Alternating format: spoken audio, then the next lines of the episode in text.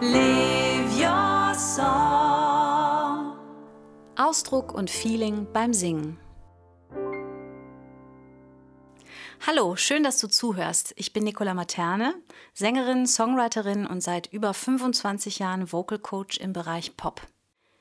In diesem Podcast möchte ich dir Tipps, Ideen und Gedanken mitgeben, die dir dabei helfen können, ausdrucksstark zu singen.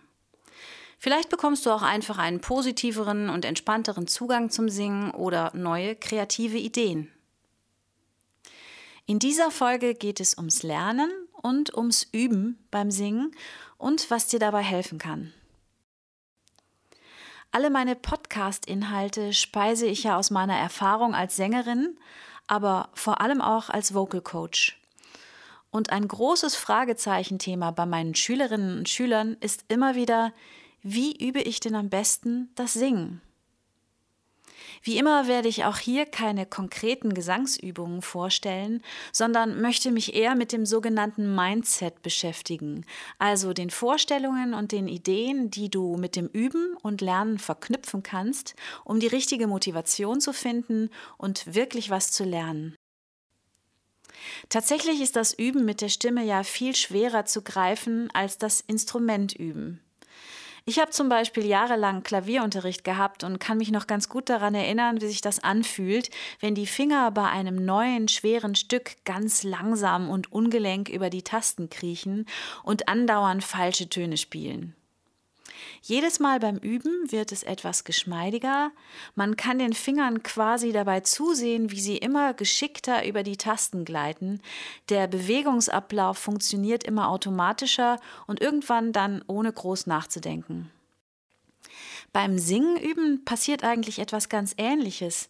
Auch hier werden die Muskelbewegungen und Abläufe immer geschmeidiger und automatischer. Aber weil vieles davon im Körperinneren passiert, können wir nicht dabei zusehen, wie es beim Klavierspielen der Fall ist. Oft sieht man von außen gar keine Veränderungen, auch wenn sich innere Einstellungen so verändert haben, dass das ganz deutlich zu hören ist. Außerdem kann man die Muskelbewegungen zum Beispiel der Hände beim Klavierspielen sehr gut fühlen und kontrollieren, aber viele innere Muskelvorgänge kann man nur indirekt oder nur mit Übung direkt ansteuern. So ist es zum Beispiel kein Problem, die Fingerkuppen von Daumen und Ringfinger aufeinander zu tippen, aber probier mal, die Stimmbänder aneinander zu legen und wieder zu öffnen. Wie soll das denn gehen? fragen sich bestimmt einige. Andere, die sich mit der Stimme etwas auskennen, können das ausführen. Von außen sehen kann man diese Bewegung gar nicht, von innen fühlen, wenn nur ganz leicht und diffus. Deshalb sollte jeder, der singen üben möchte, seine Wahrnehmung schulen. Wie hört es sich an, wenn du eine Übung machst? Wo gibt es im Körper kleine Veränderungen? Wo sind Schwingungen zu fühlen? Was kannst du vielleicht doch von außen sehen? Das ist alles nicht so greifbar und handfest wie bei einem Instrument, sondern spielt sich meistens sehr fein und in kleinen Veränderungen ab. Für manche ist dieses feine Fühlen und Hören erstmal eine Herausforderung. Das kann einen wirklich ungeduldig machen. Viele sagen dann, sag mir doch einfach, wie es geht und ich mache das dann. Tja, so funktioniert das leider nicht. Du kommst nicht drum herum, dir beim Singen jede Übung durch deine eigene Wahrnehmung zu erobern. Das kann dir niemand mit einem Trick 17 abnehmen. Und das ist ja auch auf keinen Fall immer mühsam. Da gibt es manchmal Übungen, die macht man und merkt sofort, dass es besser klingt oder leichter wird. Manche Veränderung flutscht aber nicht sofort. Da muss man dranbleiben und den Weg suchen. Ich kenne das selber beim Singen üben auch gut. Da gibt es richtige Aha-Momente, wo man denkt, wow, so geht das also. Wieso habe ich das bloß vorher immer so kompliziert gemacht? Aber andere Themen haben mir manchmal echt den Nerv geraubt. Zum Beispiel habe ich lang gebraucht, ohne einen hörbaren Bruch vom Kopf ins Brustregister zu wechseln. Ich mache das mal vor. Vorher klang es so. Ah,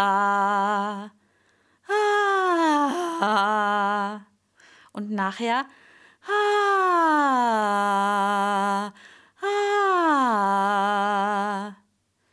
Das hat viel Zeit und Übung gebraucht, dass der Knacks in der Mitte weggeht. Grundsätzlich funktioniert dieses Körperlernen aber wie gesagt trotzdem wie beim Klavierspielen. Durch Wiederholung lernt der Körper, die Bewegung immer leichter und selbstverständlicher auszuführen. Um die Vorgänge im Gehirn dabei zu verdeutlichen, nehme ich mal wieder ein Beispiel. Ninas Stimmsound klingt beim Singen von höheren Tönen gedrückt. Das gefällt ihr nicht gut. Außerdem fühlt es sich anstrengend an. Mir fällt auf, dass sie ihren Unterkiefer immer weiter nach vorne schiebt, je höher die Töne werden. Die Muskeln um den Kiefer werden dabei fest. Sie selber hat das gar nicht gefühlt, so automatisch und unbewusst ist dieser Bewegungsablauf. Im Spiegel kann sie ihn aber sehen und wenn sie einen Finger auf das Kinn legt, fühlt sie ihn auch. Jetzt legt sie ihre Hände an ihre Wangen und hilft ihrem Kiefer eher nach unten zu öffnen, wenn die höheren Töne kommen. Dabei versucht sie, die Bewegung sanft und möglichst leicht zu machen. Der Klang in der Höhe wird dadurch freier und das Singen weniger anstrengend. Das kann sie jetzt immer mal wieder zu Hause ausprobieren und die Bewegung durch Wiederholung immer selbstverständlicher machen. Dabei werden statt der alten, gewohnten Herangehensweise mit der ungünstigen Kieferbewegung neue Verbindungen im Gehirn geschaffen und immer mehr ausgebaut und verbessert. Aus einem ersten Trampelpfad wird so allmählich eine gut ausgebaute Straße. Dieses Bild hilft mir beim Üben immer, wenn es mir nicht schnell genug geht. So ein Straßenbau braucht eben seine Zeit. Am Anfang der Lernphase nimmt Ninas Körper immer mal wieder die alte, gewohnte Straße und der Kiefer wird wieder fest und geht nach vorne. Aber irgendwann ist die Benutzung der neu gebauten Straße ganz selbstverständlich und sie braucht gar nicht mehr daran zu denken. Das passiert dann von ganz allein.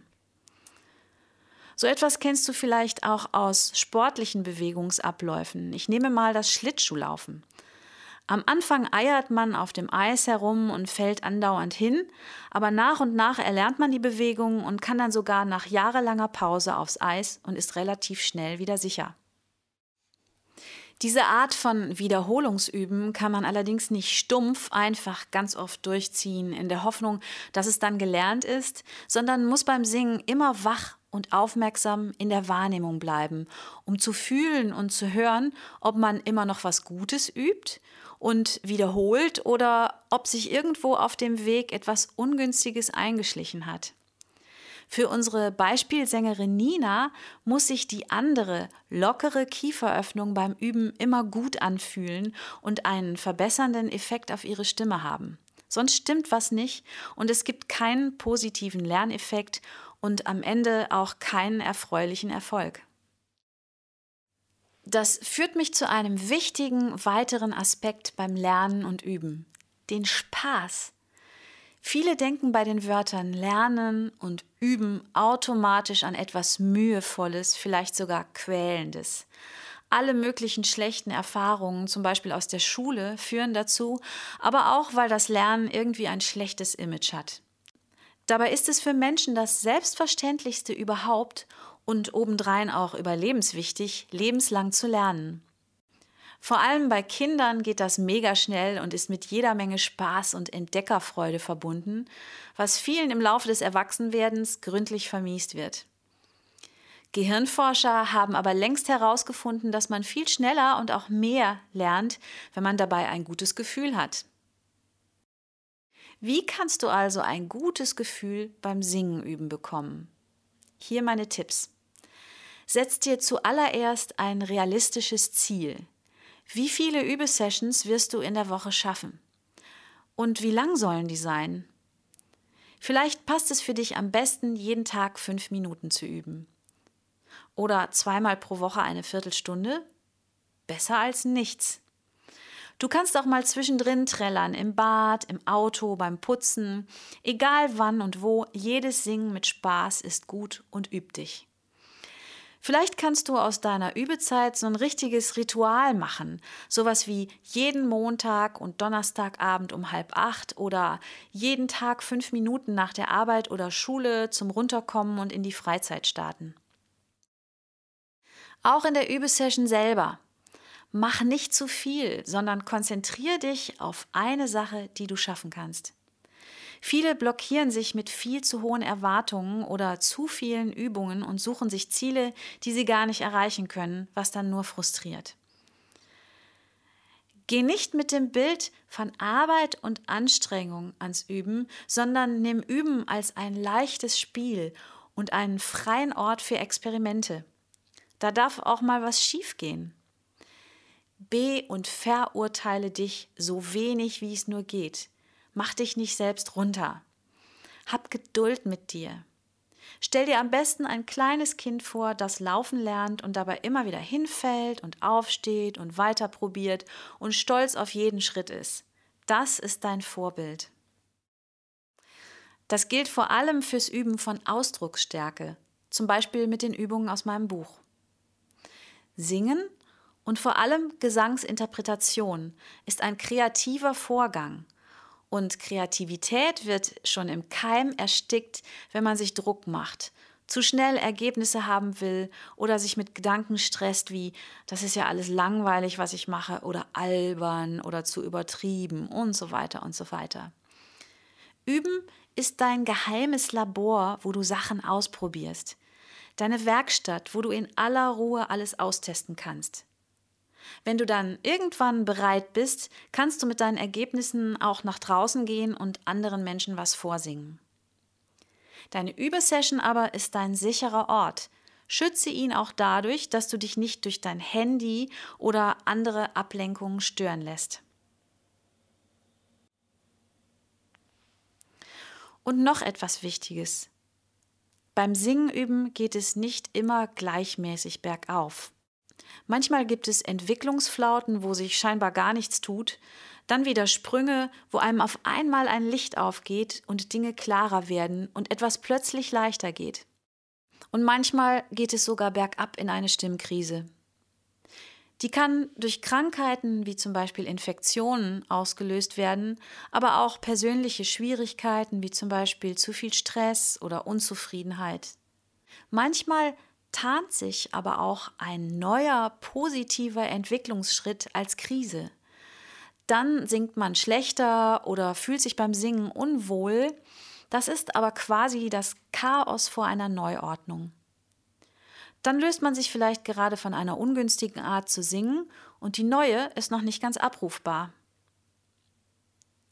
An dieser Stelle möchte ich dir, wenn du dazu noch mehr wissen möchtest, mein Buch Pop Vocals, der Weg zur eigenen Stimme empfehlen. Da gibt es ein noch viel umfangreicheres Kapitel zu Themen wie Übungen und Stimmentwicklung, Entwicklungsschritte, Stimmkrisen, Stimmgesundheit, Gesangsunterricht und vieles mehr rund ums Popsingen. Das Buch findest du unter anderem auf meiner Homepage liveyoursong.de. Noch eine Frage, die mir immer wieder gestellt wird. Gibt es Übungen, die immer und bei jedem funktionieren? Klare Antwort, nein. Es gibt auf jeden Fall tolle Gesangs- und Ausdrucksübungen und auch tolle Lehrer und Lehrerinnen bzw. Coaches, die sie beibringen. Aber eins ist klar, wir sind keine Maschinen, bei denen man nur den richtigen Knopf drücken muss und die Sache läuft. Wir sind komplexe Wesen mit bestimmten körperlichen Voraussetzungen, mit Begabungen und Vorlieben, Schwächen und Abneigungen. Wir haben Hemmungen, Ängste, gute und schlechte Tage, gute und schlechte Erfahrungen und so weiter. Und all das spielt in unsere Stimme und auch in unsere Lern- und Leistungsfähigkeit beim Singen. Und das ist auch gut so, denn es macht jeden einzigartig. Ob eine Übung funktioniert, ist also sehr individuell. Das ist wichtig zu wissen, um nicht frustriert zu sein, wenn jemand eine Übung total anpreist und du nichts damit anfangen kannst. Es könnte natürlich auch daran liegen, dass du einfach nur Hilfe brauchst, um eine Übung besser zu verstehen. Man kann sich ja über Bücher und Online-Tutorials in puncto Popgesang sehr gut weiterbilden, aber da stößt man auch manchmal an Grenzen. Wie hat die das in ihrem Videotutorial bloß gemeint? Ich verstehe das nicht. Wenn ich das so mache, klingt das gar nicht gut. Manchmal ist es eben doch besser, wenn sich jemand mit Know-how, also ein Gesangscoach, mal anguckt und hört, was du da machst und dich unter Umständen korrigiert und hilfreiche Anregungen gibt. Da komme ich noch mal zum Anfang dieser Folge. Singveränderungen kann man manchmal kaum oder gar nicht von außen sehen, oft nur indirekt fühlen und sie sind sehr fein und subtil. Da ist es alleine manchmal schwierig mitzukriegen, wo man vielleicht einen Fehler bei einer Gesangsübung gemacht hat. Also probier doch mal Gesangsunterricht oder einen Gesangsworkshop aus. Ein positiver Effekt der blöden Corona-Zeit ist, dass es inzwischen auch vielen guten Online-Unterricht gibt. Man kann also auch mal von jemandem gecoacht werden, der weit weg wohnt. Und dazu noch eine letzte Anmerkung. Wenn du Pop singen möchtest, empfehle ich dir, Unterricht bei einem Lehrer oder einer Lehrerin zu nehmen, der oder die ein Herz für Popmusik hat. Also entweder jemand, der oder die sich darauf spezialisiert hat oder zweigleisig fährt, also Klassik und Pop unterrichtet. Reiner Klassikunterricht ist nicht voll und ganz auf Pop übertragbar. Wahrscheinlich werde ich dazu auch sogar noch mal eine eigene Folge machen. Die nächste Folge, also Folge 5, wird ein kleines Weihnachtsspecial sein, mit dem ich mich dann für dieses Jahr verabschiede, um im nächsten Jahr mit vielen weiteren Themen diesen Podcast fortzuführen. Übrigens, falls du das alles nochmal nachlesen möchtest, findest du alle Podcast-Inhalte auch als geschriebenen Blog auf meiner Homepage. Wenn du Lust hast auf konkrete Übungen, mit denen du deine Ausdruckskraft stärken kannst, dann empfehle ich dir mein Buch Live Your Song und meine kostenlosen Tutorials. Beides findest du unter www.liveyoursong.de. Du kannst mir auch sehr gerne Anregungen, Wünsche, Kritik, Fragen und so weiter schicken. Über Weiterempfehlungen dieses Podcasts, zum Beispiel bei Instagram, freue ich mich natürlich sehr. Danke fürs Zuhören.